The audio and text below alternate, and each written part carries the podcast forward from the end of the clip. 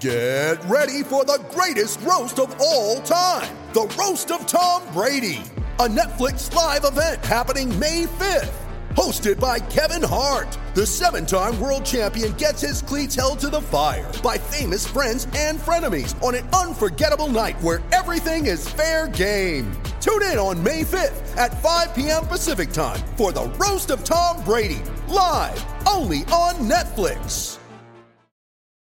You ready? Showtime. On May 3rd, summer starts with The Fall Guy. Let's do it later. Let's drink a spicy margarita. Make some bad decisions. Yes. Audiences are falling in love with the most entertaining film of the year. Fall guy. Fall Guy. Fall guy. That's what the poster said. See Ryan Gosling and Emily Blunt in the movie critics say exists to make you happy. Trying to make it out? Nope. Because I don't either. It's not what I'm into right now. What are you into? Talking. Yeah. The Fall Guy. Only in theaters May 3rd. Rated PG-13. When you need mealtime inspiration, it's worth shopping Kroger, where you'll find over 30,000 mouthwatering choices that excite your inner foodie. And no matter what tasty choice you make, you'll enjoy our everyday low prices, plus extra ways to save, like digital coupons worth over $600 each week. You can also save up to $1 off per gallon at the pump with fuel points. More savings and more inspiring flavors make shopping Kroger worth it every time. Kroger, fresh for everyone. Fuel restrictions apply.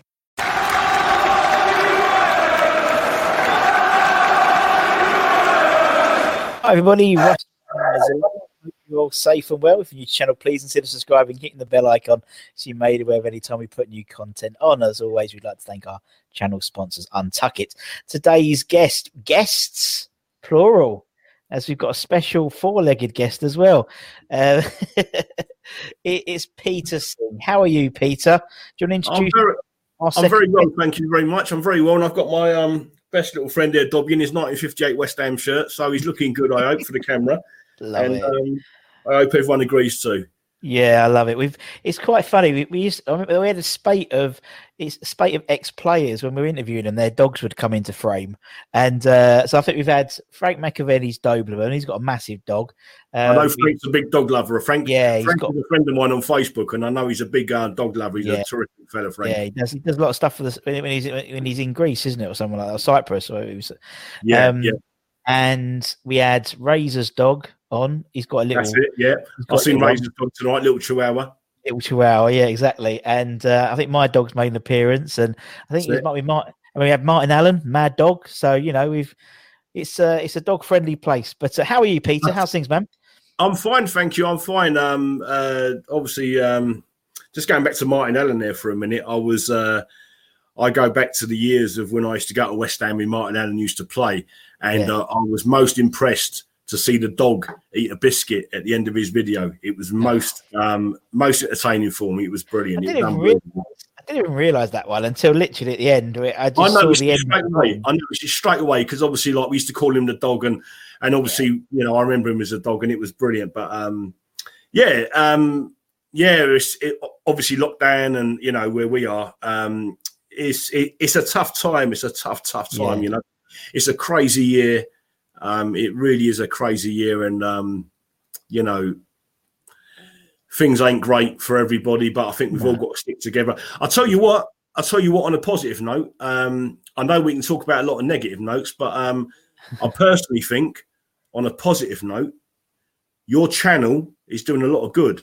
Oh, Your channel's bringing a lot of people together, Yeah, and I think that is doing a lot of good. And I think we need more of that um, because it's a difficult year, mental health, etc., which I'll talk about later on in depth. Sure. But um, I really think you know your channel's doing a lot of help, and um, you know I think we all need to stick together, stick to what we know a bit, and um, you know get a get get a bit of comfort from that. Really, you know. Yeah, I think we do. and I think that, that you know the fact that we've got, you know, potentially there's a little bit of light at the end of well, it's not really. I thought it's going to be light at the end of the tunnel on Thursday, and it's it's sort of a little bit less. But you know, the fact that we've got you know potentially two thousand fans coming a Man United game potentially, um, that's good.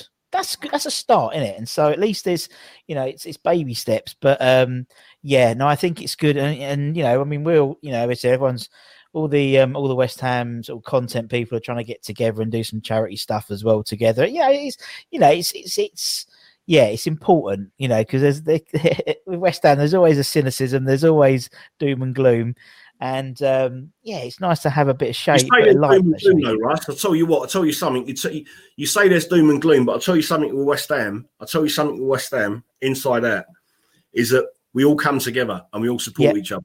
And that's the greatest thing about our football club. It might not be winning Champions Leagues or FA Cups or, or Premier Leagues, etc., or League Cups, but I'll tell you something. As a group, we all come together as a family, true, and yeah. we, we all help each other, and that's the best Yeah. thing ever about West Ham fans. it's definitely that. It's definitely that sort of East End spirit of the Blitz, you know, Yeah, type. Yeah, And it that. really is, that. and, and and you point out as well. You obviously you see on Facebook and the Facebook groups and and whatnot, and uh, yeah, there's been a lot of people who've been struggling with with bereavements and, and stuff like that as well. And you know, and uh, the you can see the West Ham fraternity sort of coming in force. You know, even people on Twitter say, "Oh, I'm having a bit of a shit day today, not feeling too good," and like 20 minutes later, they'll get a, they'll put a message up saying, "I've had." 20 people call me up or, or message me and, yeah, and that's nice and that's nice and i think that's what makes us different i think that's why people I'll tell you No, what I- it is. I think, I think personally, um, what you're talking about there is called the heart of East London. It's the Yeah. heart of East London. Um, you know, the most warmest people you will ever, Mm. ever get to meet in your entire entire life. Forget about the football for a minute if you want, but the warmest people that will come together and support you. Mm. Unbelievable set of people, the EastEnders. Unbelievable. yeah it's true it is true and it is and it is that you know when we're you know, and I think also, you know, the, the fact that we fact that we haven't never won, you know, never won like a, a title or anything like or, or a, a first. We don't first support title. for that, Russ. We don't. No, we don't, and that's it. No. And that's it. I That's think that's. it. I think We know the why. contract. We know the contract, mate. We got in it because we're not going to win anything, but occasionally we are going to play some bloody good football, mate, and Yeah. shock a lot of people. You know, so we didn't Yeah. get any to win win trophies and all that. It's about West Ham is not about winning trophies. West Ham is about a feeling. It's about Yeah. a feeling, and that's a fact. You know. Yep. To be honest, Mr. Pard, you got it right. I think with more than just a football club. You know what I mean? As a as a statement when he uh, obviously famously put it on the t-shirts, but it's true, isn't it? We are more, and I think that's why we get a lot of like um you know non West Ham fans watch the channel and they they message me and you know on Twitter or Facebook or even like comments on the YouTube channel because they know how unique we are as a bunch of fans. And I know we say it, but it's true. I just think it's really true. You know, you It's a fact. It's, it's an absolute is. fact. We are we are a unique set of you know football fans. And um, look, at the end of the day, I'm not saying there's you know not other unique set of football fans. No, there. Of course yeah, there yeah. are. There's some wonderful set of football fans out there that I respect wholeheartedly. But you know, being brought up on West Ham like I was, in in and the way I was introduced to the club and the story I've got to tell, it Yeah. was special. And that club is special, West Ham, and it will be in my heart forever. And and I'll tell you something: if it wasn't for West Ham, promise you, I wouldn't be sitting in there now. And that's how Yeah. special the West Ham United Football Club is. Wow. And obviously, you know, you mentioned you obviously you, all the all the dogs, all the dog stuff. Um, how many dogs you got? Peter? At the moment, um, we're we're we're an animal rescue. We've got 42 dogs. Um, Dobby, which is one of them here, sitting here in his little 1958 West Ham shirt.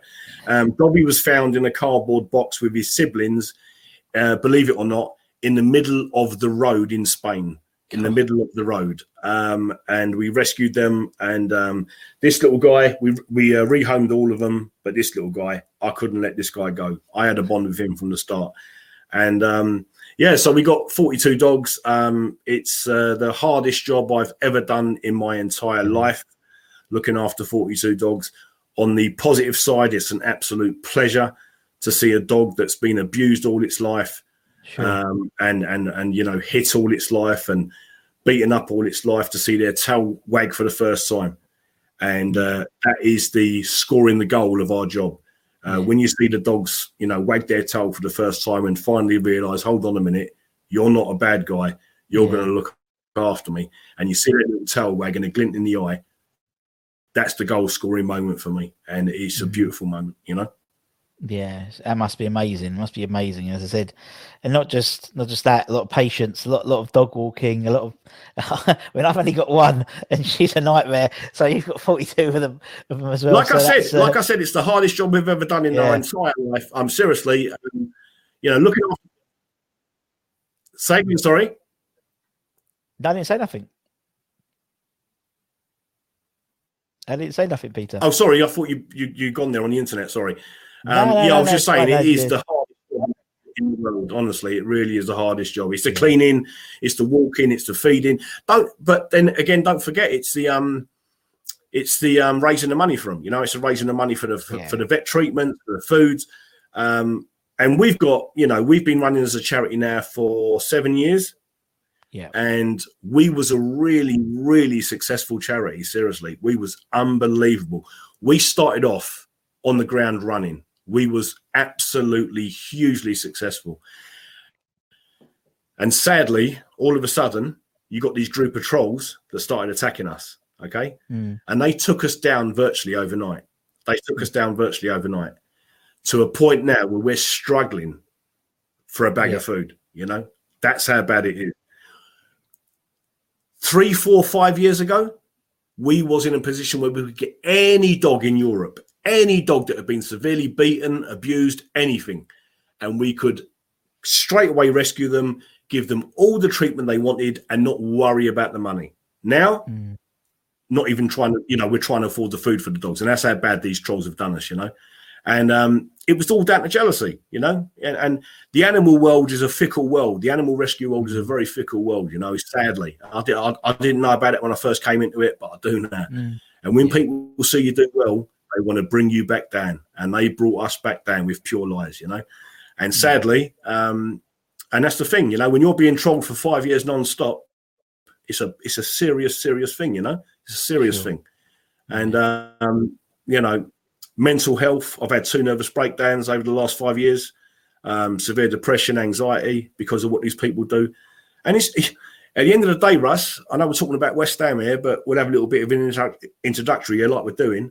Um, if you want to bring someone down, it's very, very easy to do it, mate. You know, like if I wanted to bring you down tonight, all I've got to do, mate, is put a little post on Facebook or anywhere else on Yeah. social media and say, "Oh, you know that Russ guy on on um, Hammers Eleven? Yeah, I see him the other day, and I see him do X, Y, Z.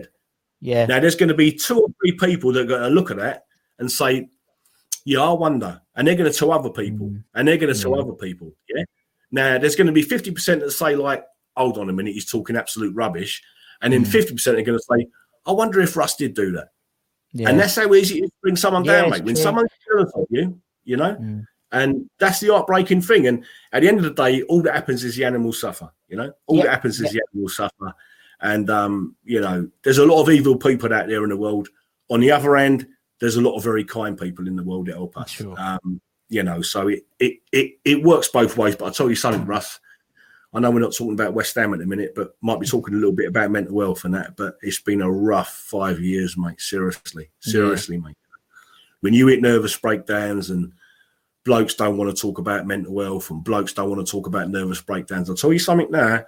When you get depression and anxiety mm. in the way I did, you talk to your nearest and dearest, you go to your doctor, you try and get all the help you can. Yeah. Okay. Because I'll tell you something, when that messes up, it ain't like a broken leg or a broken arm for a footballer. It can last for life, you know, Mm. and you've got to talk to people and you've got to talk to people, and that can help, you know. It's very true. My my wife, she's a mental health first aider, so um, yeah, I'm, I yeah, and uh, it, it's so true. And that's sort of again, it's like you know a little bit, a little bit, a little bit of, of light in it. But that's that's why I started doing the lunchtime things because like the lunchtime, because like you know, particularly people working from home, if they're an office based job and they're working from home, you could easily. And my my wife's exactly the same. She literally won't take a, a lunch break, and and that's not good for her well-being because she's literally encompassed with work because you don't have to get up and go commute in. And so that's why we did it because it's a bit of fun bit of silliness but it just breaks the breaks the day up a bit. But i know i totally understand that. And it and it and it's true because a lot of people say you know you've got to talk out but you know you've you know you've you sort of you've you've you've lived through it. So you know for you it's even more of a compelling story and a compelling reason for people to reach out if they feel and you know i say on every episode of Well, you, my, my lunch day, you were saying the other day, sorry, Russ, to interrupt you, but you were saying the other day on the um on your lunchtime show that um and it stuck with me a little bit in my head. You said um it's a time to get some downtime, it's a time to relax, it's a time to just have a little chat. And I'll tell you something, Russ, that really stuck with me. And the reason why that stuck with me is because a few weeks ago, I was suffering from, and I'll be honest now, right? I'll, I'll, I'll wear my heart on my sleeve, right? Yeah. I was suffering from some of the worst anxiety and depression I've ever suffered from in my life a few weeks ago, right? Yeah. And I had to go in and pay an internet bill. And I went into the shop to pay an internet bill. And I like the guy in there. He's a nice guy, he is. And we had Yeah. a chat. And he said he's suffering from you know mental illness at the minute. And we had a little chat, and it really helped me, right? It really helped me having a chat with this fella, right? And it helps him too. Um, and that's why I think it's so important the show you're doing at lunchtime, because it's not just sort of like you know that comment you said about just connecting and taking some time out and and and just you know grouping together can help people. It mm. can help people mentally, you know. Yeah. And and I mean at any time. I don't just mean at COVID nineteen time. COVID nineteen mm-hmm. time is obviously extra special. All right, Yeah, we yeah, need to really you know, come together and help each other more now. But but what you're doing at that show is brilliant, and I think you've got to keep it up without putting pressure on yourself. And um, Yeah, think it's, a re- it's a really important aspect, you know, because you know, look, we've all got to get our shutters down here and say, look, hold on a minute, we do suffer from anxiety and depression.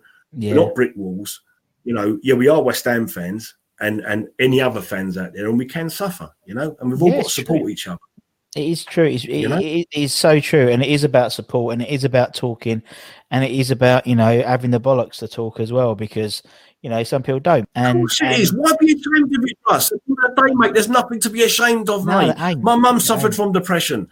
Yeah. And I'm talking about the worst depression you could imagine. I witnessed it. My dad did. So Yeah. what? If look, depression is like a broken leg. It's like a broken arm. It's like a Yeah. bad hip. Okay, you must talk about it. There is nothing to be ashamed of. There is nothing to be ashamed of whatsoever. No. You know. It's so true. It's so true. There's nothing to be ashamed of, and it's it's and it's it's it's so common that you know. And I think also, but I don't think people realise when they've got it. Do you know what I mean? Until it's too late. Do you know what I mean?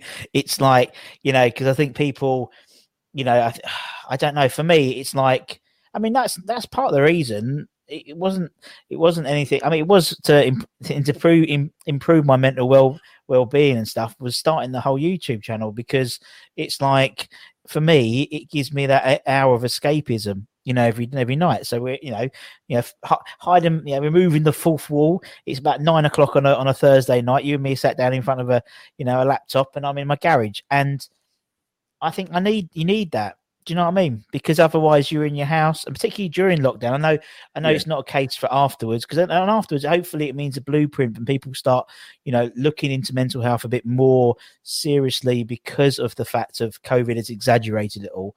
Because you've been in for four weeks, or last time for God knows what how long lockdown 1.0 was, um, and that's why I did it, and that's why like even things like even thing. I mean, I, I was on a I was on a Nigel Khan and, and Kane Town Lens podcast the other day, and um, that was one of the questions. You know, you do all these you know, little game show. I said I do because it's somewhat my well-being as well as yours because I like to. It gives me a level of escapism and stuff, and Exactly, exactly. and um, and that's that's important, and it's important. And if people want to listen to it, brilliant. If they don't, yeah, bugger off, go and listen to something else. You know, if you don't want to talk about, you know, what flavour of crisp Declan Rice is, yeah, that's that's your that's your prerogative. There's a million other, other channels. at the end of the day, at the end of the day, Ross, what you got to look at, right, is your you started a West Ham channel, right? Yeah. There's a lot of people out there that started a West Ham channel, but you know, I get the sense that I get the vibe from you, and I get the vibe Yeah. from the others too. Don't don't get me wrong, that you're helping people in this time, and that's a very very that that's an amazing duty at this time. It's an amazing duty, you know, to be able to help each other at this time, and we've all got to stay together. And um, you know, I remember Neil was on earlier um, uh, yesterday about um, his Hammers Eleven and talking about this, um, you know, West Ham work group, which I found amazing. I found it was Yeah. brilliant. You know, I, Yeah.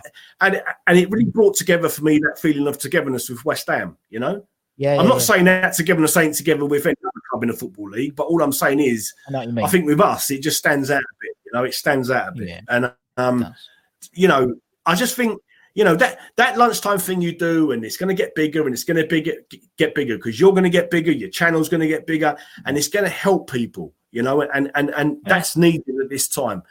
You know, but but people need to talk. People need to let go. People need to like you know not keep stuff in there. You know, when you got that lump in there, that real brick in your stomach, man, where it's Yeah. anxiety, you don't want to speak to anyone. open up and speak to your nearest and dearest. And if Yeah. you don't want to do that, go to the doctors and do it. Because mental health, I tell you something, if it gets the better of you, then you're gone. yeah, it's a, yeah, You know? yeah, exactly. And I think it's um yeah, it's one of those things where you know we, we say oh, I say it every episode, you know, my my my DM's always open. I'm always happy to have a chat. I love a chat. So I you heard you no, say that the other day, Russ. I'll tell you something now. I heard you say that the other day, Russ, right? On Yeah. on, on your lunchtime thing. And I'll tell Yeah. you something, right? That touched the nerve with me when you said that. Because Okay. I, I thought to myself, you know something? That's a terrific thing for you to say. A terrific thing for you to say. Because there might be some person out there who's a West Ham supporter or supporting anyone who might have listened to that, who's going through a really bad time at the moment mentally with depression or anxiety. And then they might DM you and you Yeah. might be their savior. And I thought for you to say Yeah, that, maybe. right? Yeah. Hats off to you, mate. Brilliant stuff. Yeah, thank you, thank you. But it's it's it's true, and I, and and, and I think and I, I think the reason why is um because obviously, as I said, my wife she's a mental health first aider, and so obviously you she's she's gone through all the courses, and she's an HR director, and so she does the same thing. She but sh with her work, and and and obviously, you know, she's she's got the phone and she's face and people FaceTiming her, and you're like. You know, you know, there's there's going to be hundred people, thousands of people like that. You know, and that's just one person in the organisation. But yeah, it's um it's yeah it's, it's just important to talk you know bob hoskins got it right didn't he with his bt advert it's good to talk and uh and it really really is. but uh it is yeah. it is and and on a lighter note west ham are doing all It's right very so to talk, mate.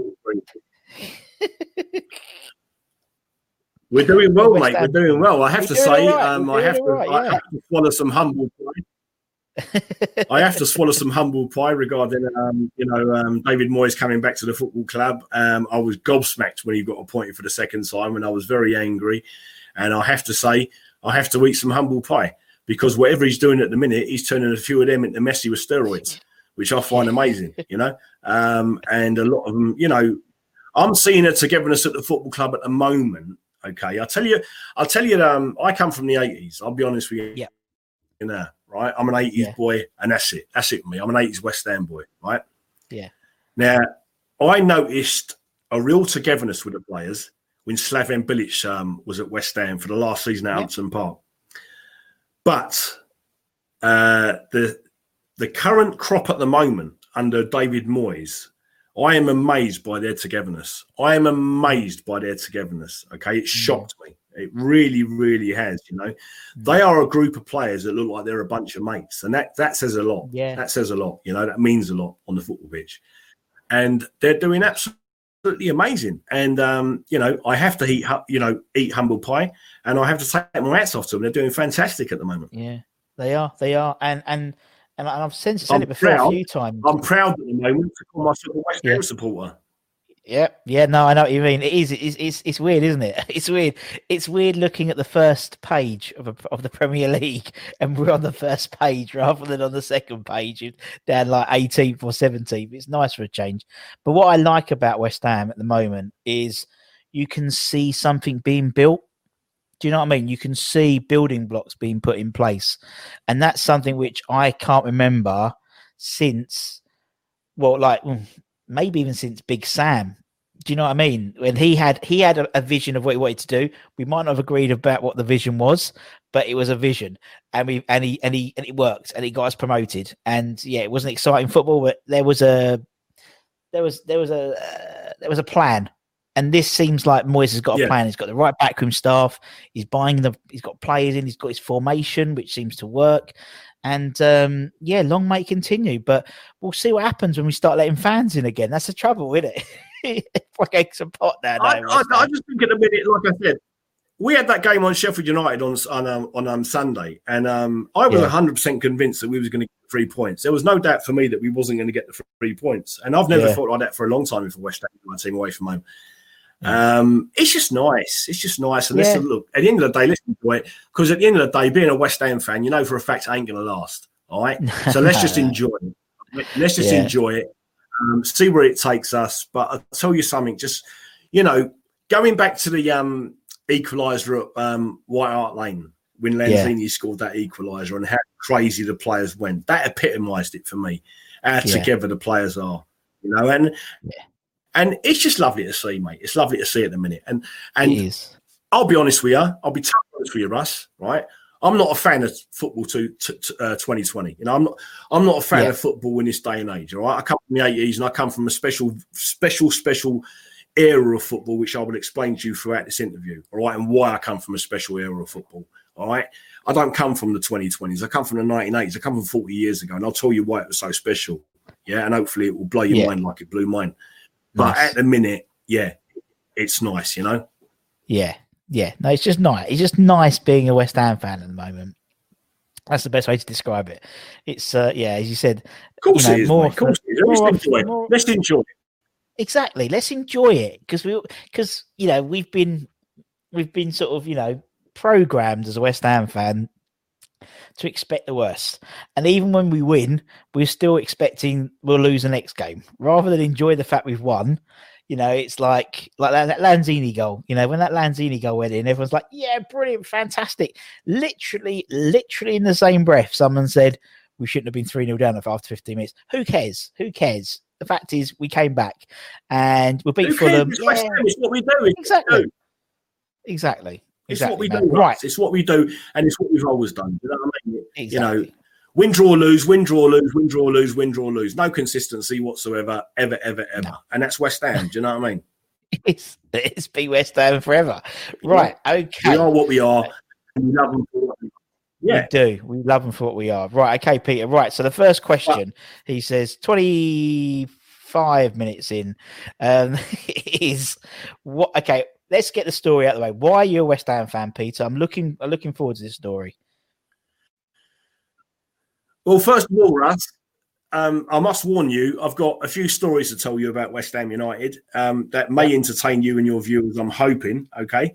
Um, but I will tell you the first reason why I support West Ham United. Okay. The reason why I support West Ham United is I come from Southeast London, deep south, as they call it in the football factory, Millwall territory. All right. I come from Peckham. Yeah.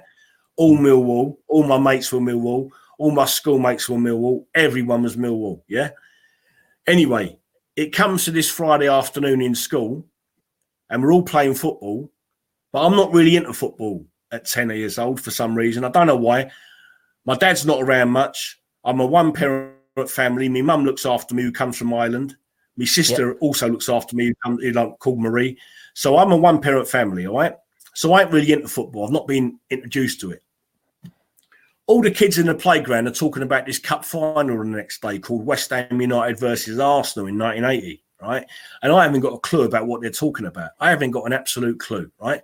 Yeah. And I hear the whispers, and all the whispers are like, yeah, Arsenal are easily going to win. They're easily going to win. It's going to be a walkover, yeah? And I'm thinking, what is this thing called the FA Cup final, right? I haven't got an absolute clue.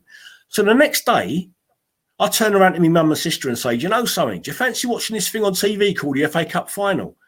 And they go, well, go on in. So we turn the TV on. Now, this is a bit hard for me to admit, but I will admit it because I'm honest, all right? We turn the TV on, and the FA Cup final is about an hour away from starting. Watching the build up. And I said to my mum, Mum, who do you want to win? And she went, I want West Ham to win. And I said to my sister, who do you want to win? She went West Ham. I said, I'm going to choose Arsenal, right? I want Arsenal to Yeah. win this, right? Anyway, the match starts.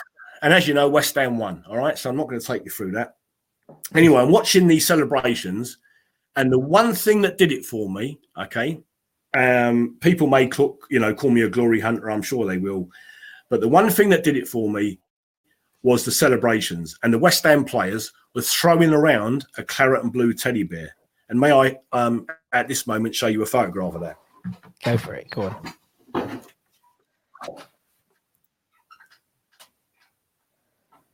How's it going? Right? Yeah. That's the teddy bear they were throwing around. I looked at them throwing a teddy bear around and it made me laugh. And I said to my mum, Do you know something? That's my team for the rest of my life, West Ham United. And that's how it all started. And that was it. It was as simple as that, throwing a teddy bear around, you know, made, made, making me laugh. Um, I'll be honest with you. I was a very, I was a very lost kid. I had OCD. I didn't know it at the time. I was a very lost Yep. kid. I didn't have nothing in my life. I had my Matchbox cars and that. Um, this is emotional for me. It's really emotional for me. This is um, because my life changed that day. I'll be honest with you. My life changed that day. You know. Um, Yep. I had I had nothing in my life before that. I had my mum and my sister and all that, and my dad Sure. occasionally. But Mm. now I had a thing called West Ham United, and it Mm. was powerful, you know. And um, and that was it. I just, I just in my head, I still, I just remember thinking, who are this club? Where do they play? Who are the players? What are their history? Who's their manager? And I had to find out everything about them. I had to find out everything about the club that had just attracted me, you know, just had gone into my brain like a drug, right? Mm. And and it, it they saved me. They saved me because if it Sure. wasn't for West Ham United, I'm telling you now, there's no chance I would not be here today. I would not be Right. here today. I was a lost kid that was going the wrong way. And all of a sudden, this club came into my life, and my focus went 100% towards this football club. Because of my OCD, because of my passion, I'm a very passionate person. If I love something, I'll go into it 100%. And Yeah. believe me, I went into the Irons 100%. And, um, you know, it, it was from there on in, it was like having an arm around your shoulder, a claret and blue arm around your shoulder saying, We're West Ham. You don't know us yet, but we're going to take Yeah. care of you. Do you know that? And we're going to Yeah. build you as a man. And bloody hell, they did. It was just unbelievable. And um, the really sad thing for me at the time was there was a lot of hooliganism at the game, you know, in, in the game. And my mum, um, Yep. you know, she was a very, very soft-hearted Irish woman who loved her son, being me very much, and um, Mm. she didn't want me to go anywhere near West Ham because of the hooliganism. She said, "If you want to go to football, you can only go Crystal Palace." You know, and I thought Mm. Palace, you're having a laughing, yeah. We'll go Palace. So I had to go Palace, right? And it took two years, right? I tell you what, I tell you what, yeah, 27th of March 1982. I'll give you the date. Hold on. There it is. I'm sure it is. 27th of March 1982. I've still got the program up there, right? Yeah. West Ham versus Nottingham Forest, Upton Park, 1982, right? She finally gave me permission to go with me mate, right? We went down there to Upton Park, me and my mate Steve, all right? And I'll, I'll never forget it till the day I die, right? Walking along the old South Bank, the turnstiles had not opened. There were West Ham skinheads sitting on the floor, all right? And me and my friend were terrified, right? Of we course, went to buy a burger. We went to buy a burger on the corner of Castle Street and Green Street, right? And we said to this very kind lady who served us the burger, we turned around and said to her, Can you tell us the safest place in the Grant to be? Because we've never been to West Ham before. And this is our first visit. She went, Hold on a minute. And her husband was there, right? And her husband turned around and said to us, I work in a chicken run, uh, ch- chicken run as a turnstile operator come to my st- turnstile at a certain time. He told us the turnstile number, and I'll sort you out. And we went there, and he let us in for free. And we got in the chicken run, and we seen the match. We lost 1 0. All right, fair enough. We lost 1 0.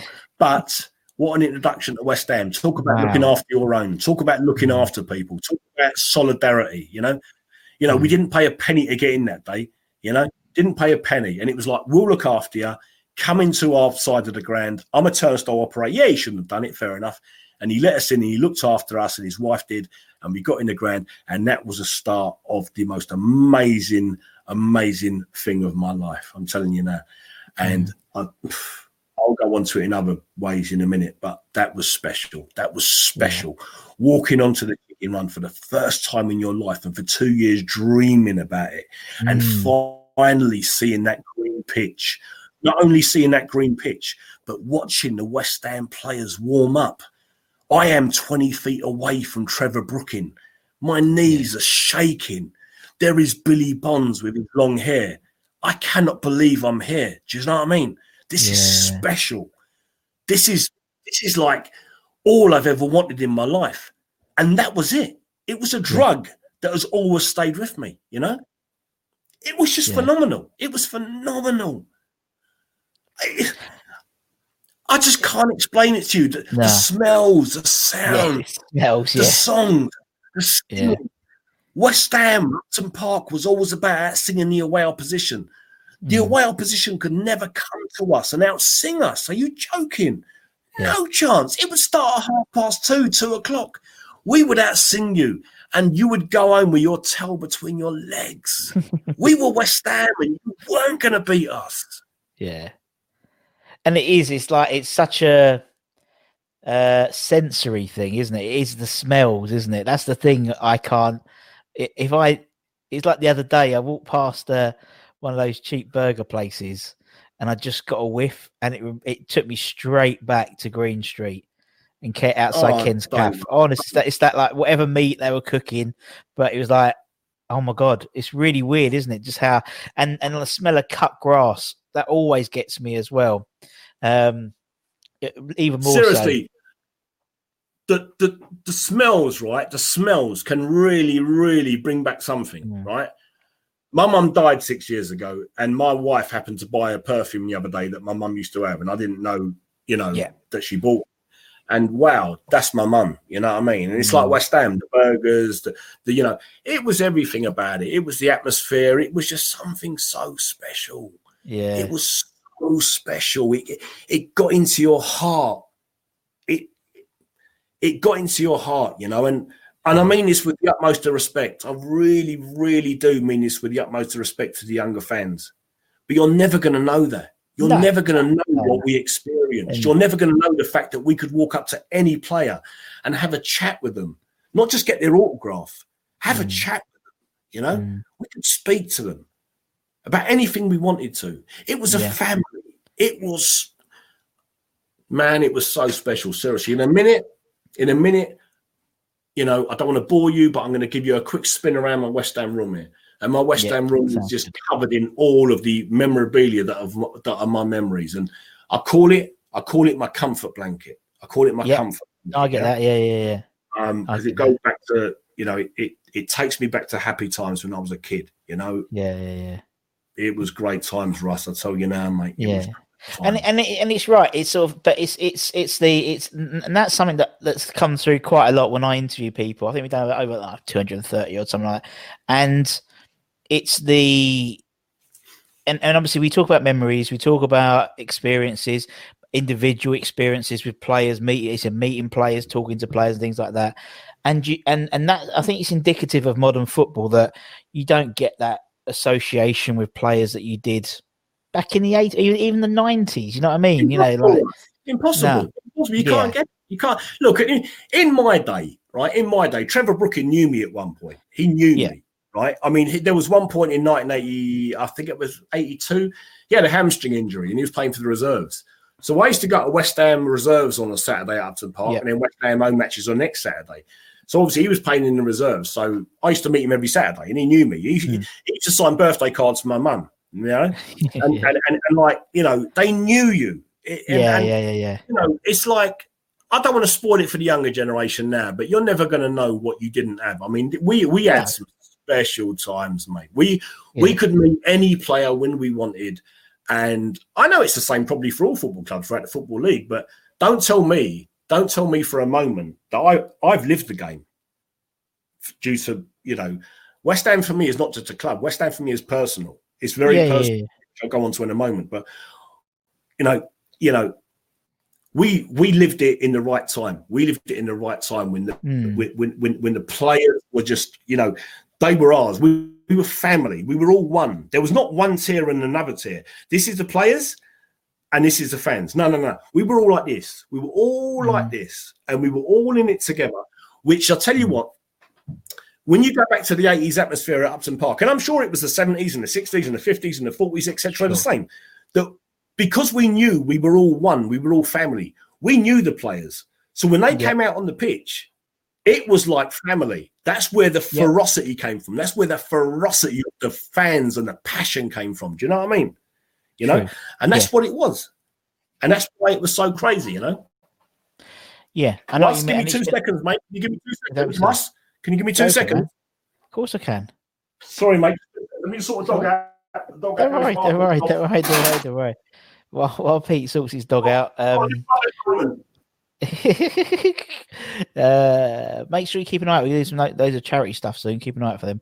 Um, for the new um, recorder toy pill. So there should be some stuff coming out next week or so. So make sure you keep an eye at that across all social media, across all YouTubers they, and content creators. Um, there'll be some stuff coming out about how you guys can um, donate money to the Newham Recorder Toy Appeal, and we can start getting some toys for the little kids uh, of Newham, guys who are not going to get anything. And uh, you know me, big Christmas fan. So anything that uh, is Christmas related and helps people out, uh, it's, it's a double whammy for me. So uh, we've got some really cool um, game show episodes that are going to be coming out because of that as well. Part of a stream, I think. Um, and we've got one which is really good. One which is really good. So, uh, so keep an eye out for that because that's going to be really fun. Um, we might even talk about that Oh, in a minute. So yeah. Oh, don't be silly! I've just been promoting our uh, our, our, our new charity thing we've got coming out, so it's all right. no Um, problem. If yeah. that can help you, that's great, mate. Yeah, that's that. But and and and I know what you mean um, about being togetherness because obviously I've been extremely extremely fortunate to interview a lot of ex players on this channel, um, and without you know without singling, well, I, I might single mate. some out. The players you've interviewed, mate, amazing. Yeah, but they're all like your mate. Do you know what I mean? Even th- they're all they're all so so warm and friendly, um, and even I mean, you know, a classic example. We, I was just talking about the, the charity stuff, and actually, we've got. Um, I think it's going to be next, maybe the week after. I think it's the twelfth. I think we're doing something. I don't know exactly, but um, I did one of my game shows, and I've got on the game show. I think it's the first time ever we've ever there's been this. So I do my silly game shows, but we do Wheel of Fortune, and it's got uh, Trevor Sinclair, Jimmy Walker, Steve Jones, and Kevin Keen as as the contestants, and it was brilliant, and it was so funny, and they were all, and then literally the next day I got three texts from other players, ex players, and said, "Oh, on, can I do one now?" So we're going to try and do a couple for the for the stream, but. uh they just give their time and they still give their time and um it's it's lovely but uh it's um yeah it's it's it's a it's like I always say family to people now, like I always say to people now, when I used to, um, when you get an autograph from an 80s player, you get an autograph from an 80s player and they say thank you. It's unbelievable. They sign Yeah. what you want them to sign. They say thank you. When you get an autograph from a player now, they sign it with just disgust. You know, it's like, oh my god, get away from you, street. You yeah, know what I mean? It's like, you know, but yeah. I've got a few stories I want to tell you, so I want to get through Go them then. if I can because I want then go on I don't wanna settle keep- in Pete. right? nice all right settle in. I don't want to keep you all night, yeah, because I know you. I know you got kids and all that, so I don't want to keep you. All right. So what I'm going to start with, sleep, if that's worry. all right with you, is Leicester City away. All right. Go for it Anyway, right. Leicester City away, early 1990s. We go there. We're in Division Two at the time. We got relegated, and anyway, we're in Division Two. Um, we we're at Filbert Street. Me and my mate Darren Sherwood, who I love to bits. I know he's going to be watching this. Darren Sherwood. Um, he's a lovely, lovely man. Goes West Ham home and away. Um, really, really good friend of mine, and I love him. Anyway, we're at the Grand Filbert Street. The West Ham coach turns up. They get off with a kit. Eddie Gillam comes out with a kit. For some reason, he's got no one to help him, right? So he looks at me and my mate Darren and says, "Can you help us take this into the ground?" And we was like, "What? Are you having a laugh? Can we help you? We'd pay you money to help you, right?" So we're wheeling this kit into the ground, right? It was unbelievable, right? It was just like, "Are you having a laugh? We're getting to go into the same dressing room West Ham are going to be in." And anyway, we did it, and it was fantastic, etc um, you know, it was just a brilliant, brilliant day to, to, to just do that, you know, and, and that was the way football was back then. Can you imagine that happening now with all the security? You know, that's the day I come from. And, you know, that was only the early 90s. Um, another one, I said, like, you know, I, um, I used to be a, a, a football photographer. I blagged it. Um, and, um, I blagged it completely. I was a sales rep at the time. I was selling industrial cable, which I hated with a passion. I always wanted to be a footballer. Um, never got the chance to. I had trials at Torquay United. Um, I got to play uh, Dulwich Hamlet, um, and I never got to be a footballer, obviously. And um, I was 29 years old, and my wife said to me, "What do you want for your 30th birthday?" And I said, "Do you know something? I'd like a camera. I've never had a decent camera before, just a normal camera, because I used to have them throwaway cameras." yeah And she got me this camera, and I got into photography. I got into photography, and three months later, I was photographing football matches. I just blagged it, absolutely blagged it. And within four years, I was at Champions League level, right? So I'd gone from nothing to Champions League level. And you've got to go through the football leagues. You've got to go non-league, football league, Premier League, Champions League, right? And I've done the whole lot in four years, right? It was like promotion, promotion, promotion. And um, it was just absolutely amazing. And um, I remember one night West Ham were playing at the Masters football. It used to be on Sky 15 Yeah, years yeah. ago, 14 years ago. Cott, etc. my heroes. And I got a press pass to go there, and my knees were shaking, right? My knees were shaking because I don't take things for granted, right? McAvennie and Cottee, and I'm going to get the chance to photograph them. And because it was a tight little environment, the Masters, I think it was a London arena, I was in the dugout with the players, right? So, anyway, the West Ham players were warming up, right, out on the pitch. And I thought, you know something? I'm just going to walk out onto the pitch and take pen pics of each West Ham player, right? And I did it, right? And I walked back to the dugout thinking, so proud of myself. How brilliant was I just there, right? Looked in the camera. There's no film in the camera, is there? I forgot to film because I was so excited, right? So I had to go back and do it all again. And again, what are you doing? You just done it. I go, oh, no, no, it was a technical problem with the, you know, with the camera. And I blagged it again. And um, it was just brilliant memories, you know, brilliant memories. Um, I remember in the 90s going to a West Ham home match, right? And I lived in South London. So I used to get the train from Forest Hill to New Cross Gate, then the East London line from White uh, New Cross Gate to Whitechapel, then the East uh, District line from to Upton Park. Anyway, I got on the train at Forest Gate, sorry, Forest Hill, right? And these five beefy, and I'm talking beefy blokes surround me on the train, right? They all sit around me, right? So anyway, turns out they're Millwall, right? They're all about Yeah. 45, 50 with noses about there, right? I'm only 18 at the time, right? And at the time, West Ham had a right crappy tracksuit. We had the worst tracksuit out. It was disgusting, right? So I refused to buy it. So what I did was I bought the Aston Villa tracksuit, which was made by Hummel, right? Yeah. And Aston Villa used to produce a tracksuit, but without the badge. So they used to give you the badge, but you could sew the badge on. So I obviously didn't sew, sew the badge on. For me, it was just like it was claret and blue, right? Yeah. Anyway, they all sat around me. They all sat around me and they said, like, you're West Ham, aren't you? And I went, no, no, no, I'm not West Ham. I'm Villa. I'm Villa. They went, no, no, you're definitely West Ham. What are you doing in London with a tracksuit on like that, with claret and blue and all that? I went, I promise you, I'm definitely, definitely Villa, right? And at, back then, I knew all the players, every single player, because I memorised it. I was Yeah. football crazy. And I went, I'm Yeah. definitely Villa. I'm definitely Villa. And they went, you ain't, you ain't Villa at all. And I think that day, Millwall were playing Leicester away, and we was at home. And these blokes looked at me and they went, Do you know something? We're going to kidnap you and we're going to take you to Leicester away in that tracksuit in the Millwall away end, right? Yeah, that's what we're going to do with you, right? You ain't going nowhere, right? And I was like, Jesus Christ, oh my God, do you know what I mean? And in the end, they let me off. They let me go at New Cross Gate, just laughing. They were just having a laugh at me, do you know what I mean? And that's why I know it's going to sound strange to a lot of West Ham fans, but I've got a lot of respect for Millwall fans. You know, I come from the area. My mates were Yeah. Millwall fans. I was the only West Ham fan. And I remember a day back in the 90s when I was at New Cross Gate train station and I messed up my timings big time. I had the West Ham home shirt on, right? The West Ham home shirt on, and a train came into New Cross Gate with about 500 Millwall one, right? And I was the only West Ham fan standing on that platform, and 500 Millwall fans got off, and I thought I was dead, right? Dead, yeah.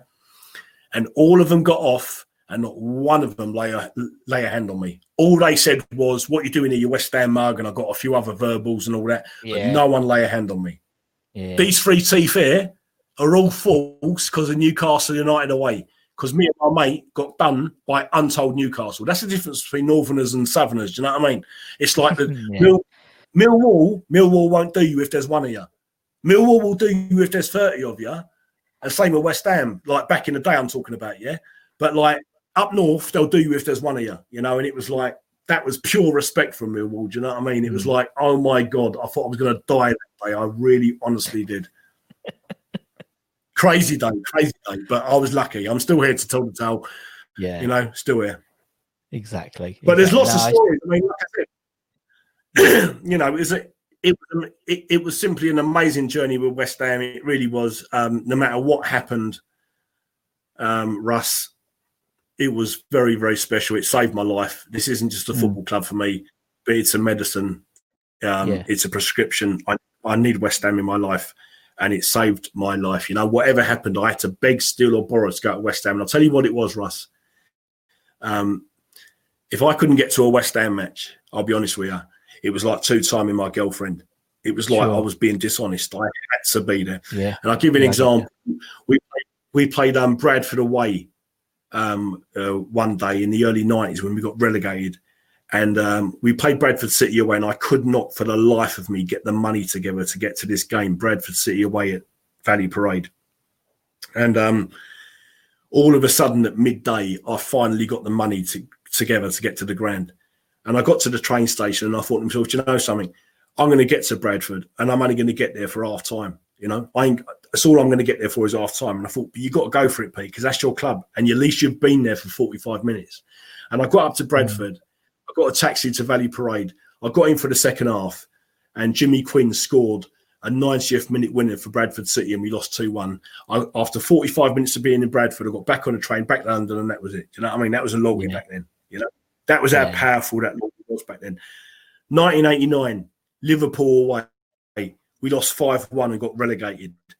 Um, you know, the 88 89 season. And uh, I, you know, I was everywhere that game. If if if West Ham played the Moon away on a Tuesday night, I'd be on the Moon on the Tuesday night. Do you know what I mean? And Yeah. um, you know, Liverpool away that night, we had to win. We didn't. We lost five one. Leroy Rosenior scored for us. And um, I'll, I'll tell you the story quickly. Um, I was at Euston Station, getting the, the, the football special, the West Ham special, up in, uh, up to Lime Street. Um, I didn't have a ticket for the West Ham end. I missed out that much from getting a ticket from a tap at Euston train station, and someone else got it before me.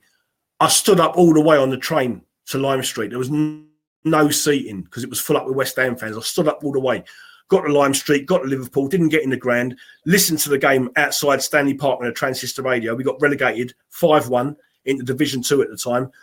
Went back to Lime Street, couldn't get a bloody seat again, stood up all the way on the train back to, um, you know, uh, back to London. Yeah. Yeah. I remember getting back to London and I'll never forget it. I remember getting to Victoria. It was like early hours of the morning. I was all on my own trying to get back to South London and I knew it was the end of an era. We'd been relegated and it was finished, you know. And a few days later, the worst thing happened to our football club that ever happened is when our football club changed forever. And that was when John Lyall was sacked. And that was when our football club changed forever, you know. Yeah. So um but yeah, it was it was great days when I lived it. There was no racism towards me. As you can see from my name, it's Singh, S I N G H. It comes from an Indian origin. My my mum is Irish. My dad's South American. Um, the the Indian thing comes from generations ago. Um, my relations were racist towards me. Everybody was racist towards me. I suffered racism all my life. I still suffer racism now. But I'll tell you something, Russ, as we sit here now, I support that club for 40 years, West Ham United Football Club. Mm. Upton Park, Claret and Blue. Never once have I received racism from West Ham United Football Club and their beautiful, beautiful fans. Never, never once. My own auntie and uncles were racist towards me. West Ham United Football Club, their fans put their arms around my back and looked after me from a young age, mate. That is a powerful football club, West Ham United Football Club. Powerful, you know? Fantastic. Yeah. It's it's great when you when when you hear things like that because yeah, it's it's that sort of that time of the, the 80s where that you know everyone assumed it was rife but you know as you said you never really had any anything at all which is just amazing and and I think and uh, it, it, it's it's just and and, it, and it, it's it's love it's lovely to hear your stories Peter because there's there's you know there's there's real passion obviously and for me, you know, the, the lengths you go, yeah, some people went to to go to the football, you know, and I, I think I, I think I take it a bit too blasé about it, and actually for some people, it's it's their it's their life, and and and that's what's important about this this channel because you know for different people, West Ham means different things, and for you, it's such a personal connection, and I think that's why make what makes it such a powerful chat because it is so so much of a connection and you know whatever else whatever's going on in the world the fact is as long as as long as, as long as claret and blue as long as as long as the boys are still there um in whatever disguise whatever whatever whatever you know uh, shirt they wear whatever badge they've got on um that's that's still what's important to so Let me give many you- people Let me give you an example. Let me Sure. give you a quick example of what I'm talking about when it comes to the 1980s and loyalty, right? And I'll, I'm going to give you a statistic now that's going to probably blow your mind, right? And I'll give you a statistic now here, right? My first game was against Nottingham Forest, 1982 at Upton Park, okay? It was um, 1982, right? yeah There was obviously 11 players that started that game for West Ham United. Right, that was the first Yeah. time I ever ever got the chance to to watch West Ham live. Mm. Right, we lost one 0 against Nottingham Forest, and those eleven players that started for West Ham that day, right, collectively, collectively, believe it or not, they played four thousand three hundred and thirteen times for West Ham. Those are Mhm. players, right? Our latest game against Sheffield United on Sunday, where we won 1 0, okay, with a Haller goal, the 11 players that started have collected 180 games for West Ham. Mm. And that shows you the level of law I'm talking about where I come from. Do you know yeah, what I mean? yeah, totally. And it, but also it, it shows you what's indicative of, of modern football now, isn't it? It's like it's it's it's Yeah. like with in you know for you know if you get two years, three years out of a player now, they're they're put into a you know a a, a great bracket. Do you know what I mean? You've done well for three years to get a player for three years. And then back in the day, if they hadn't played more than you know, I mean, you know, we've interviewed like Tony Gale, and every year Tony Gale was at West Ham bar one year was a testimonial year, and it's um, yeah, it's true, yeah. yeah. it's true, and that's why you but that's why you've got a better, that's why you've got a strong connection. Yeah. That's what created the loyalty back then. That's Yeah. what that's where the immense loyalty came from. Was that? Do you know what I mean? It was just you know, it wasn't a question of like, right, the season's ended and who's going to play for us next year. It was like the season's ended and we know you're going to play for us next year, so we're all going to be together as a family, and that's the end of it. Do you know what I mean? It was like, Yeah, yeah, yeah. you know, they were they were they were seriously unbelievable days. And like I said to you earlier, it's just going to be sad that the other supporters now that you have a younger generation are never going to witness that level of loyalty, and they're always going to sort of like no football as it is today. You know, and, Yeah. and and you know that's that's you know, the way it is. But um, I just wanted to quickly tell you about another quick story, a, a, a, a funny story that happened back in the eighties. Um, me and my um, you know, one of my first girlfriends, long, long, long time ago, many years ago, and her and her brother went to a West Ham home match at Upton Park. I forget who it was against, and we was getting autographs after the match outside the old West Stand. This was before the West Stand got redeveloped, so it was the old West Stand. Anyway, we were staying there pretty late to try and get all the autographs, and all you know, the other supporters filtered away, and we happened to sneak inside the players' lounge, right? Yeah. because the security wasn't there them days. Anyway, um, I remember saying to my girlfriend, "Look, if anyone asks us, we're West Ham players' children, or we are their children, all right? So you know, no problem whatsoever. We're in the players' lounge now. We're their children." Um, and it was just, I was thinking about it the other day, and it was just like the hairs on the back of my neck stood up. It was like, how did we do it? And we was just going through door after door after door, and after a while, we find we found ourselves on the West Stand upper tier, right? Yeah, By the time we found ourselves on the West Stand upper tier, the ground had been closed completely. Everybody had gone home. Everybody had gone home. The ground was empty. We were the only people in the ground, right? Locked in the ground, right? There were those meat pies in the West End. We had a few of them to fill us up. yeah, And we thought, how are we going to get ground? And we got down to the West End, the lower, the lower part of the stand, the lower um, concourse, and we climbed over the um over the fencing, but not before I'll admit. I hope West Ham don't nick me now, but I did nick a West Ham corner flag that day, right? So I've nicked the West Ham corner flag. And and you know, like I said, it was just amazing days. You know, travelling home on a tube with a West Ham corner flag after getting locked in the ground. You know, it was just very very special days, and they were very very special people at the club from top to bottom. And I was blessed and honoured to be part of West Ham United Club, and it will always stay with me forever. And I always say to people that know me, um, you know, I am a product of my mum and dad, but I'm a heavy product of West Ham United Football Club because they had a massive influence on my life. And sure. you know, um, I had this. I, I'm not going to be afraid to say it. I never had a dad when I was growing up. He wasn't about. sure. So I had imaginary dads, and my imaginary dads were three imaginary dads. One was John Lyall, the other was Trevor Brooking, and the other one was Billy Bonds. And in Yeah. my head, I worked out they were my dads, and I thought, right, they're all three of them are my dads, and I've got to take the best out of all three of them to make me the best human being I can be in the future. And and they were my future dads, and they were just like you know the best um, influences that anybody could, anybody could have in their life. You know. Sure. Yeah, that makes perfect sense. Makes perfect sense, man. Um, so let, let's talk about your Hammers 11. Let's go, mate. How far are we into it? I'm sorry for keeping you up tonight. Oh, don't be silly. It's Friday tomorrow. God, the, the daughter's in I bed. It's been a- apologise, mate. I Don't be silly. England, no. mate. I love Pete. I love it, and people love love to hear from. that. I think that's why we. That's why the channel it does No, well. but I I don't want to feel like boring people to talk a lot, you know? no, because it's not. Because it's memories. It's memories, man. And I think with memories, My memories, my memories are so special to me, Russ. They're all I've got now because when you suffer from anxiety and depression, I can go back to, me, you know? exactly. And I this is a way of exactly. And this is a way of recording them, man. This is a way of of of sort of, of sharing them. You know, in, in a in a it's, it's it's a new way of sharing them, isn't it? Putting it into doing it as a YouTube video. But anyway, Hammers Eleven. So it's the whole point I of the show. think, I think Um, you know, what you do. Good. I'm glad. I'm glad you it. enjoy it.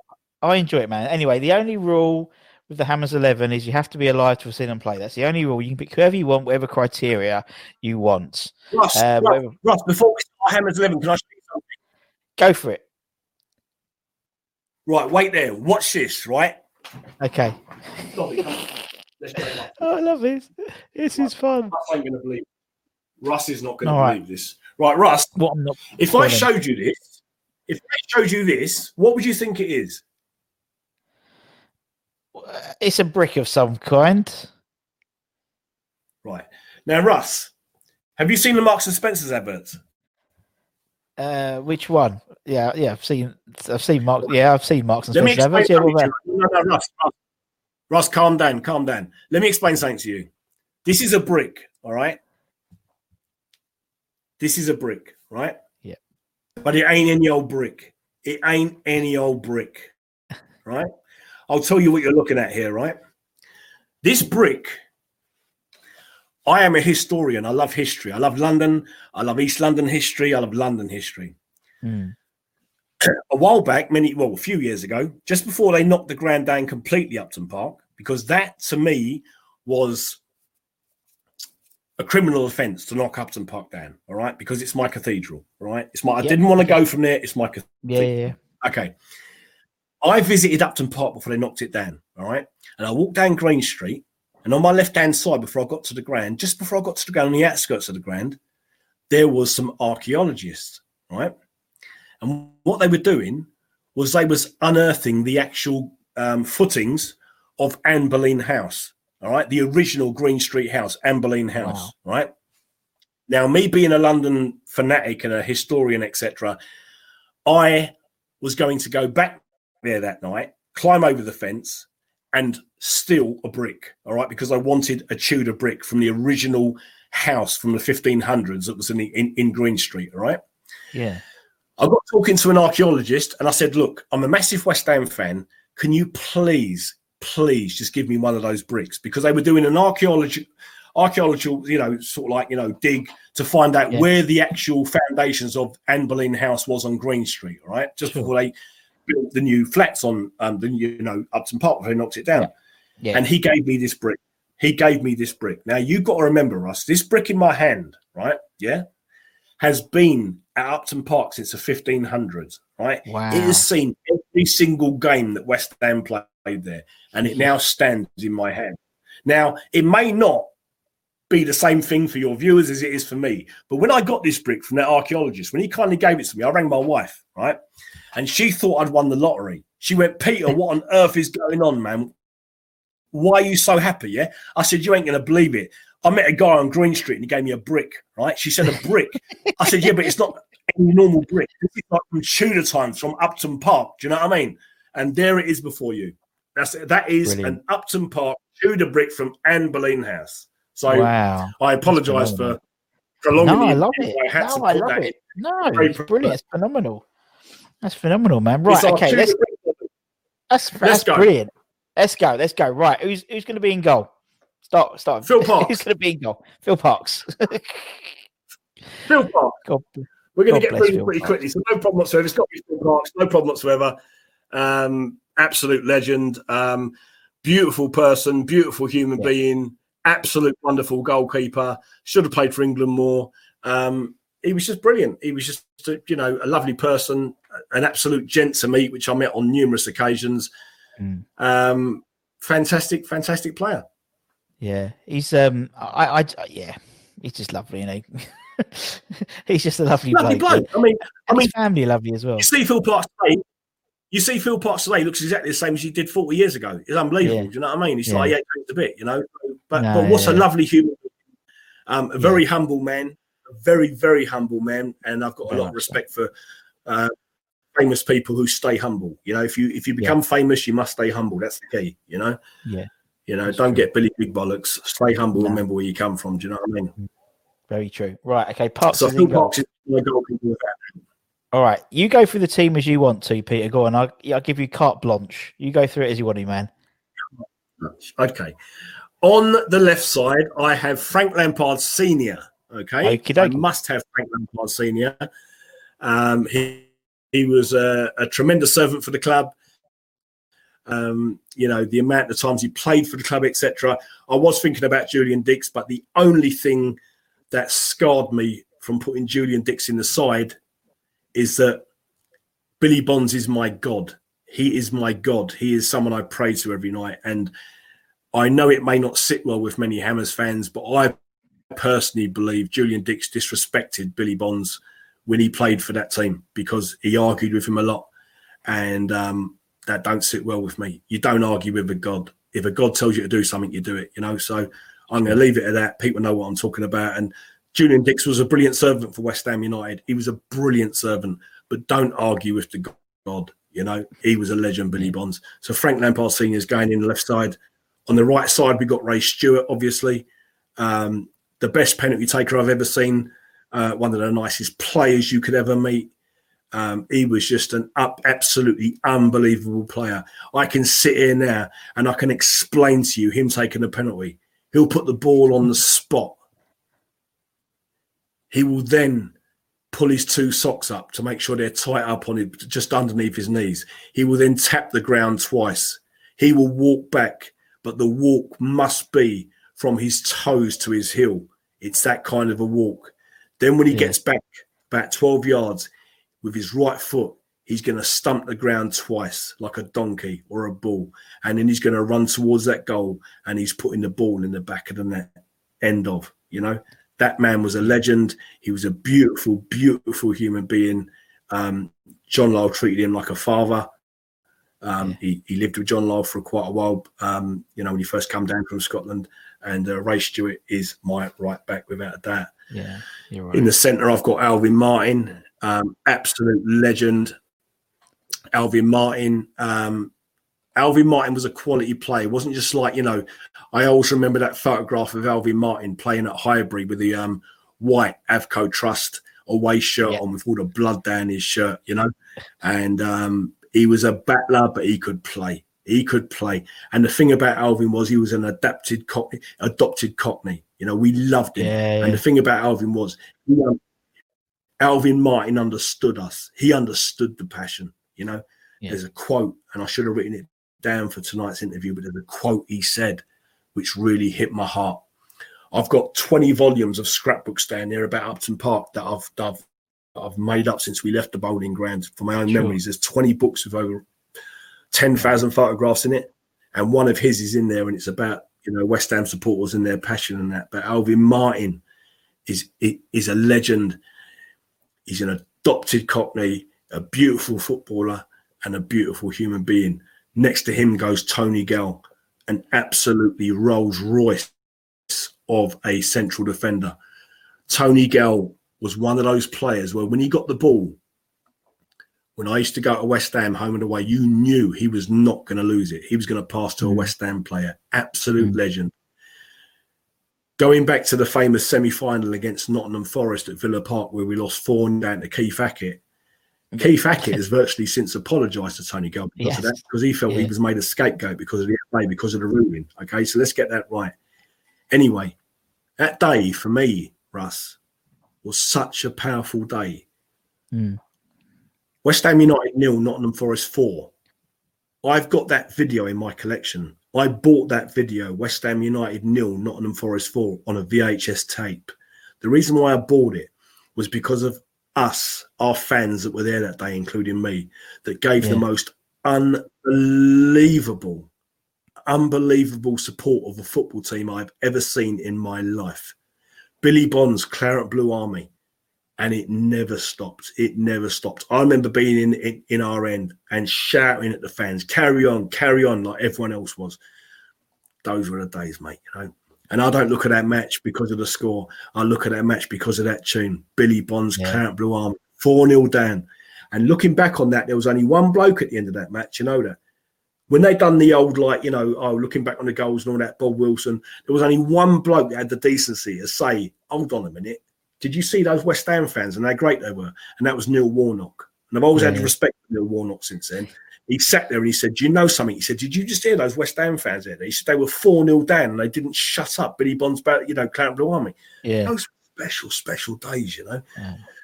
So Tony Gale goes in, there without a shadow Yeah. of a doubt. Um, I must try and show you. I don't know if I can, but I'm going to quickly show you a glimpse. Go on. Tony Gale's Tony Gale's free kick against Liverpool. Um, Yeah. When we beat told me about that a few times. Yeah. I bet he did. Um, I was there that night when we beat them 4 1 Liverpool. And uh, on the way out from Upton Park, I must admit, I must admit, I did swipe the advertisement for the game. And there it is there. I'm going to try and get it for you on camera. If you look there, can you see West Ham v Liverpool? Yeah. That's yeah, the yeah. poster Oh wow, that's amazing. That is. That's the original poster from that night. That is. There, Cool, that's there you go. So that's Tony Gale. On the right hand side, I've got Mark Ward. Mark Yes. Ward, again, an absolute legend. All right, an absolute legend. He came from um, Oldham. We, we we were told he was a, a, a baker at one point before he um, played for Oldham, and um, he was a wonderful player.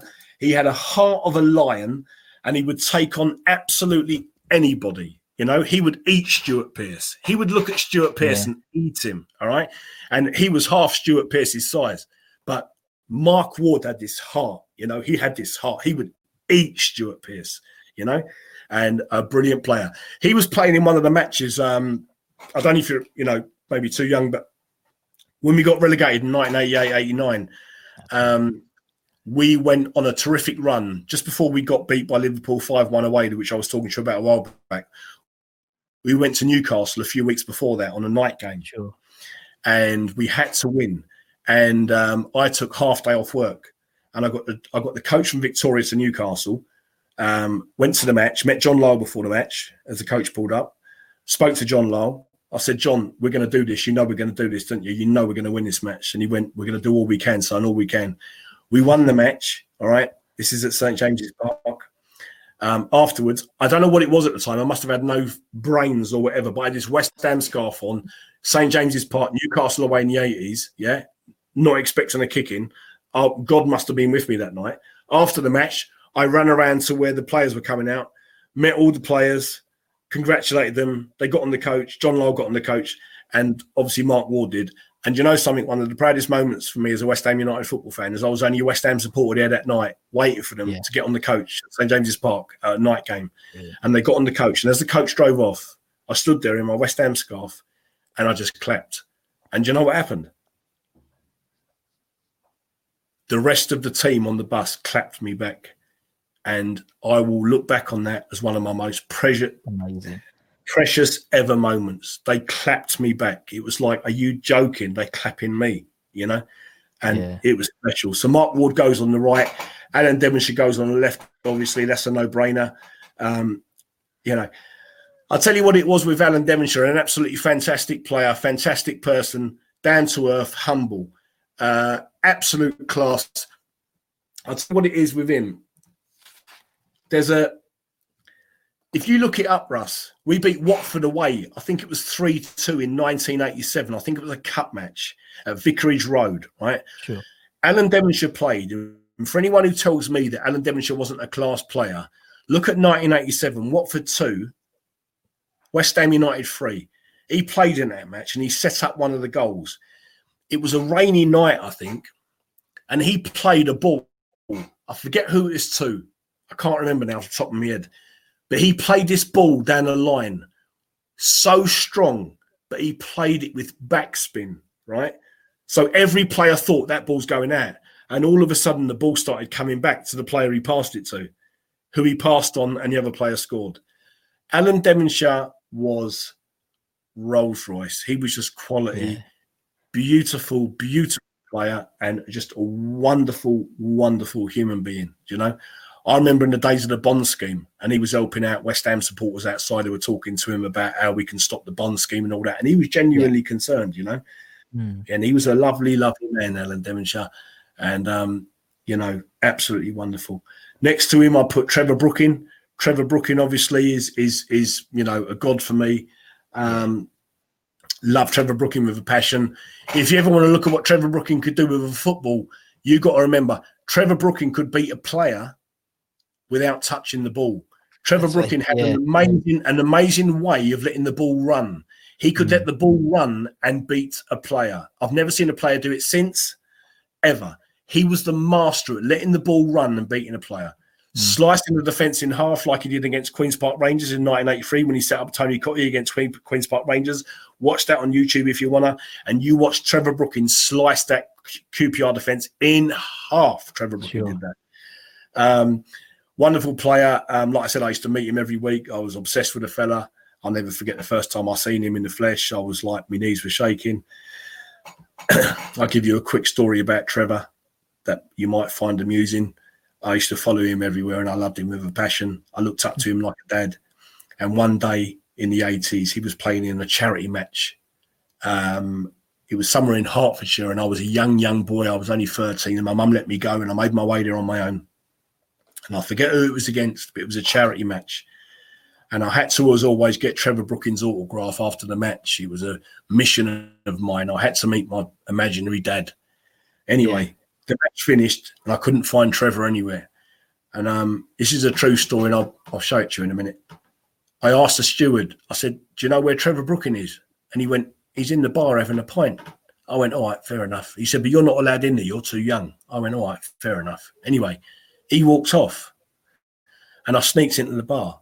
And there was Yeah. Trevor Brooking at the bar having a pint. Have a guess who was either side of him? I have no idea. Go on, you tell me, Pete. Bobby Moore and Martin Peters. Wow. Bobby Moore and Martin Peters. So I went up to Trevor Brooking. I got Trevor's autograph as I always did. I knew Bobby was going to be there that day. All right. But you must remember, I'm not of that age. So No, Bobby wasn't yeah. the fanatical thing that he is to other people of an older generation. to Yeah, yeah, yeah. Trevor Trevor Brooking was my thing, not Bobby Moore. But I knew Bobby Moore was special. So that's why I brought along a picture of Bobby Moore's in case I seen him and I could get him to sign it. So Mm. Trevor signed this picture for me and Bobby signed his picture for me. And if you don't mind, I don't want to keep you too long, so I know you're busy. No, but do you mind if I show you that? Of course. Of course. Love a bit of show and tell. I'll show you the picture if you can see it on Go the actual camera itself. It's one of my most treasured um, treasured possessions. Um, and here it is. I framed it when I was a kid. And I'll try and show it to you as best I can. I don't know if you can see it because of the light, but his Oh, you can see- signature is Yeah. just there. Wow. Uh, and, it, and and Bobby signed that for me as he was standing next to Trevor Brooking having a pint of lager, and Martin Peters on the other side. And um, you know, it's stories like that that just um, They stay with you, Yeah. don't they? stay with you and they connect you to the club. You know, they really do. So anyway, that's Trevor Brooking there. Next to Trevor Brooking, um, I'm going for my ultimate hero, my legend, um, the one person I've always followed in life to to guide me as a human being, whether it be football, whether it be as a human being, uh, mentally, everything is Billy Bonds. Yeah. Um, I, lo- I love Billy Bonds with a passion. Um, he is just the greatest human being I've ever met in my life. I remember when I was a kid and I'm going back to the Nottingham Forest. This is emotional for me. I'm really, I'm feeling lovely. drained. Do you know what I mean? I'm feeling really drained tonight. Just sleep well tonight. Don't worry. As long as dogs Yeah, I'm. I'm feeling drained. Um, uh, going back to the Forest match, my first Yeah. match, and uh, I wanted to get the players' autographs after the match. I wanted to meet them all, and um, anyway, we lost one 0 Yeah. and I got around to the players' entrance, and um, I, I wanted to get all the players' autographs. And as I got around to the players' entrance, I'll never forget. Billy Bonds was walking out, and he had um, his shirt half undone, and his hair was all wet, Yeah. and um, he, he was in such a hurry to get home to his wife and family, you know. Yeah. And um, I mean, I had literally walked with the crowds from the chicken run round to the players' entrance, and he was already watching getting out because he wanted to get home with his wife and family, you know, his wife and kids. Yeah, yeah. And I looked at Billy that day. I was 12 years old. And I thought to myself, why can't I have a dad like that? You know, why can't I have a dad that wants to come home to us all the time? Do you know what I mean? Mm, You know, it, mm. I was always jealous of kids that had dads. You know what I mean? It was like, you buggers, you know what I mean? You got a dad, you know, you, you got Mm. to, you got to respect that. You got to not take it for granted. No. And I looked at this strong six foot two bloke who was a hero, and, and he was like, "No, but I've got to get home to me wife and kids." And it was like, "But why can't I have you as my dad?" You know what I mean? It was like Yeah, yeah, yeah. he was like, "Look, Billy Bonds. I can't say more about Billy Bonds than that. He's he's he's God to me." Yeah. When I was a when I was going back a few years later in 1987, he played against Wimbledon at Upton Park, and they were a nasty team. Wimbledon, they were a nasty. Let's get it right there, all right? Fashanu Jones, you know they were a nasty, nasty football team. You know Yeah, they, they didn't go about football in the right way. I don't care what anyone says. You know I'm a big Brian Clough fan also, and he had a big part to play on my life. Football's supposed to be played in the right way, you know. And Wimbledon were a nasty team. And this is how football was back then, you know. Vinnie Jones tried it on with Billy Bonds in 1987 in front of the South Bank, right? He tried it on. Oh, and he got Billy Bonds, all right. He got him with a mm-hmm. tackle. He had an horrible tackle. And this is what football was like back then. Billy Bonds got Vinnie Jones by the neck and just slapped him, right? Right in front of the referee. The referee laughed and walked away.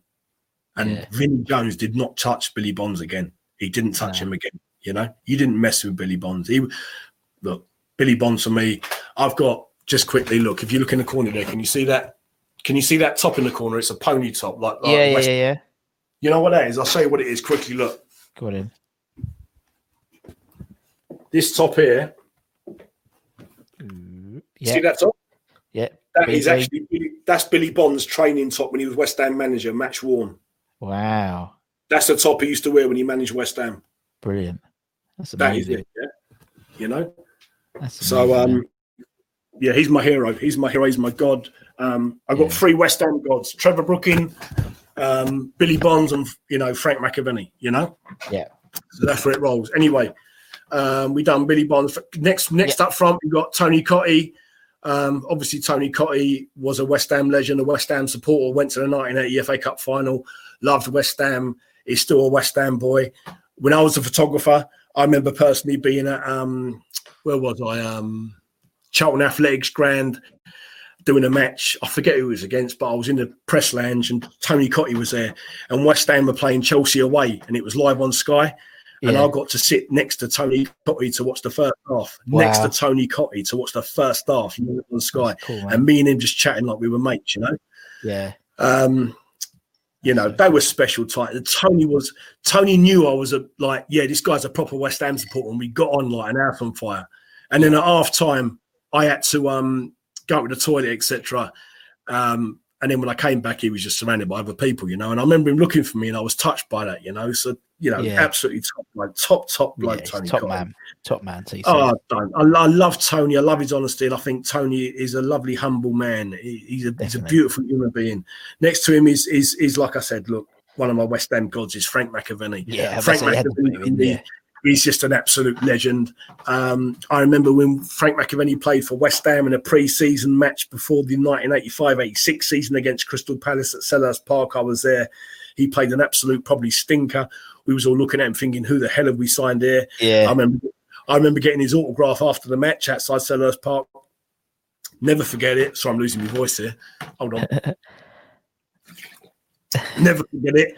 Um, I got his autograph, and no one else was interested in him, and he just walked off into the distance to get into his Yeah. car and, and drive off into the South London night. Frank McAvennie for me. I tell you what now. This, this is Frank McAvennie. Um, I'm honoured to be uh, friends with Frank McAvennie on Facebook. Okay, Frank Yeah. McAvennie has given us a donation last year uh, to our charity for the dogs. Okay, um, this is our a, a, a gent. This Frank McAvennie man is all right. He gave us a donation towards the dogs last year, which he didn't have to. This man is.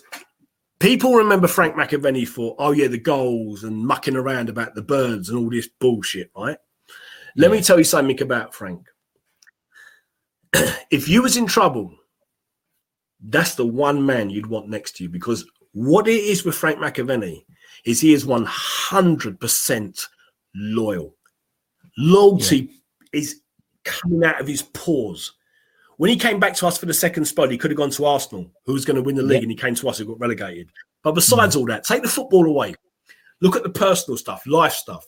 Frank McAvennie is a very, very good, sensitive human being. He's a lovely, lovely man. Take the football stuff away. He's just a caring and a kind human being. You know, I had the honor to meet Frank on many an occasion. And, you know, when I was a young boy walking around South London, I never had no boundaries. I didn't know about like, oh, you can't wear this and you can't wear that. I used to have my West Yeah. Ham top on Millwall territory. I used to have McAvennie on the back in the mid 80s and Millwall fans are going, what are you doing? You can't wear this, man. You know what I mean? Like you're in Millwall territory. It's like, well, that's who I am. I'm West Ham. Do you know what I mean? I was just proud of it. You know, it was like, I don't care. I am who I am. And that's it. Whatever comes my way, comes my way. And, and I always remember McAvennie on the back of me top in, in, in 1985, 86. And what a player, what a man. Um, you know, but but going back, it was just like, you know, it's really, really special to me. People say to me, people look, obviously, look, I've got people that are close to me, I've got family members, etc. Yeah. Um, and they say, you know, oh, look, this guy's crazy. He's crazy West Ham.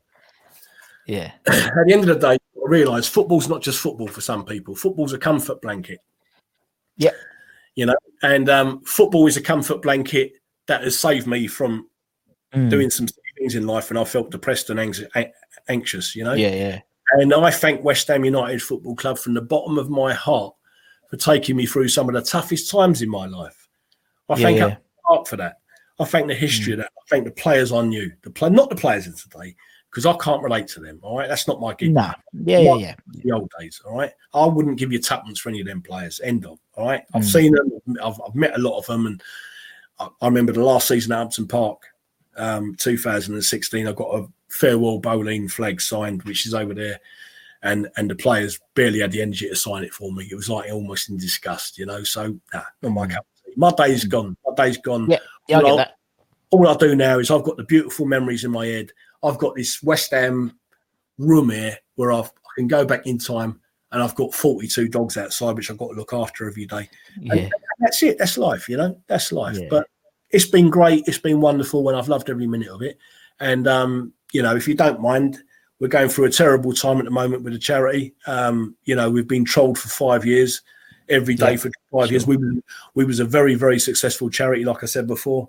Um, you know, but now we struggle even to buy a bag of dog food. So if you don't mind, Russ, would it be possible for you to put a few things out there for the charity? Definitely, mate. Definitely, mate. Definitely, mate. Give Um, me.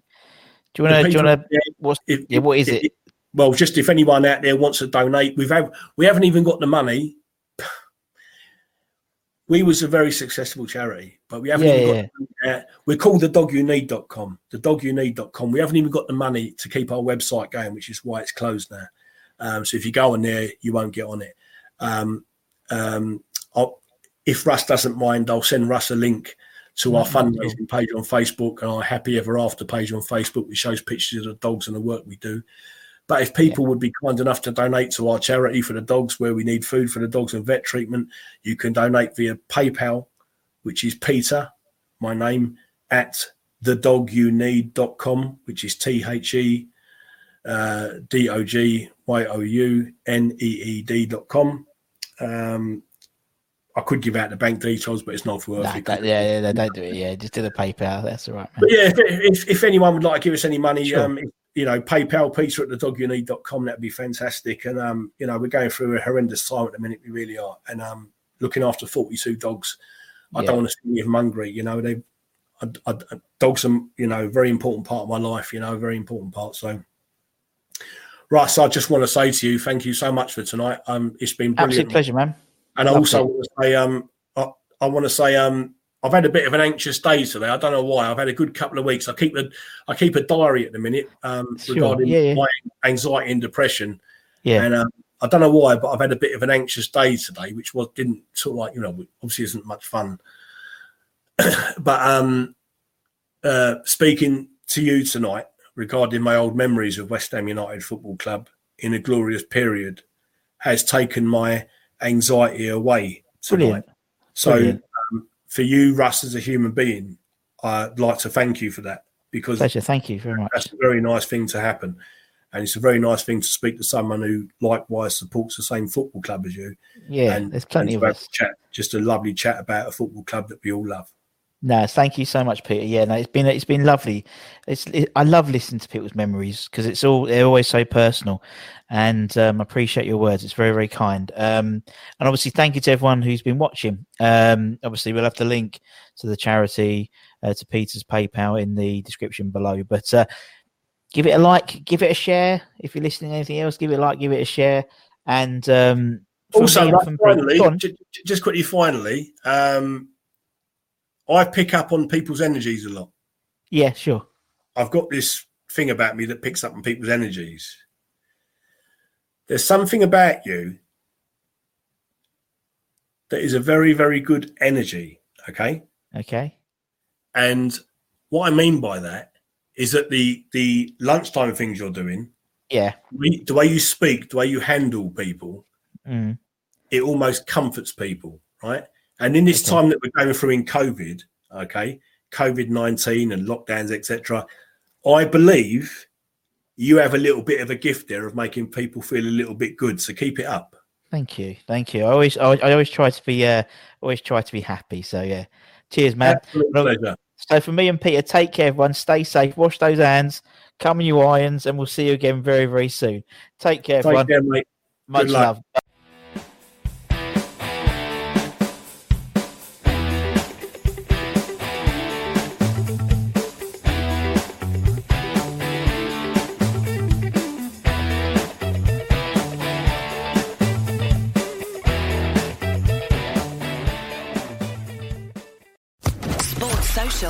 Podcast Network.